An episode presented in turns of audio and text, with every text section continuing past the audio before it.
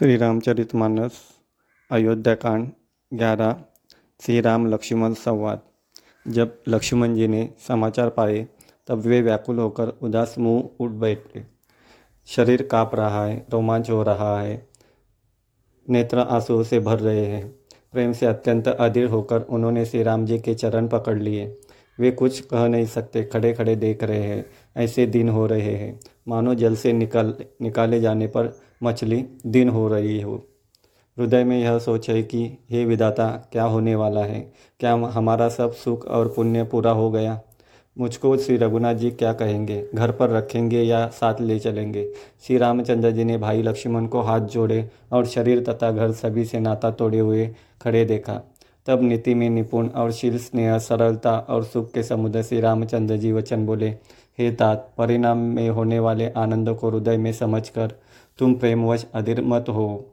जो लोग माता पिता गुरु और स्वामी की शिक्षा को स्वाभाविक ही सिर चढ़ाकर उसका पालन करते हैं, उन्होंने ही जन्म लेने का लाभ पाया है, नहीं तो जगत में जन्म व्यर्थ ही है।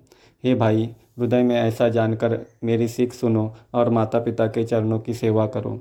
भरत और शत्रुघ्न घर पर नहीं है, महाराज रुद्ध है और उनके मन में मेरा दुख है।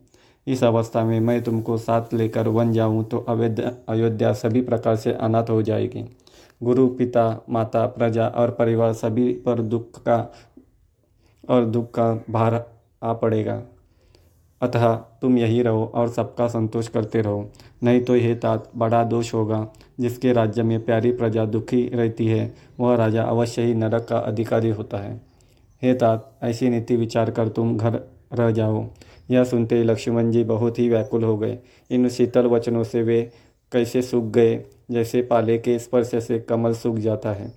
प्रेमवश लक्ष्मण जी से कुछ उत्तर देते नहीं बनता। उन्होंने व्याकुल होकर श्री राम जी के चरण पकड़ लिए और कहा, हे नाथ, मैं दास हूँ और आप स्वामी हैं। अतः आप मुझे छोड़ ही दे तो मेरा क्या अवश्य है?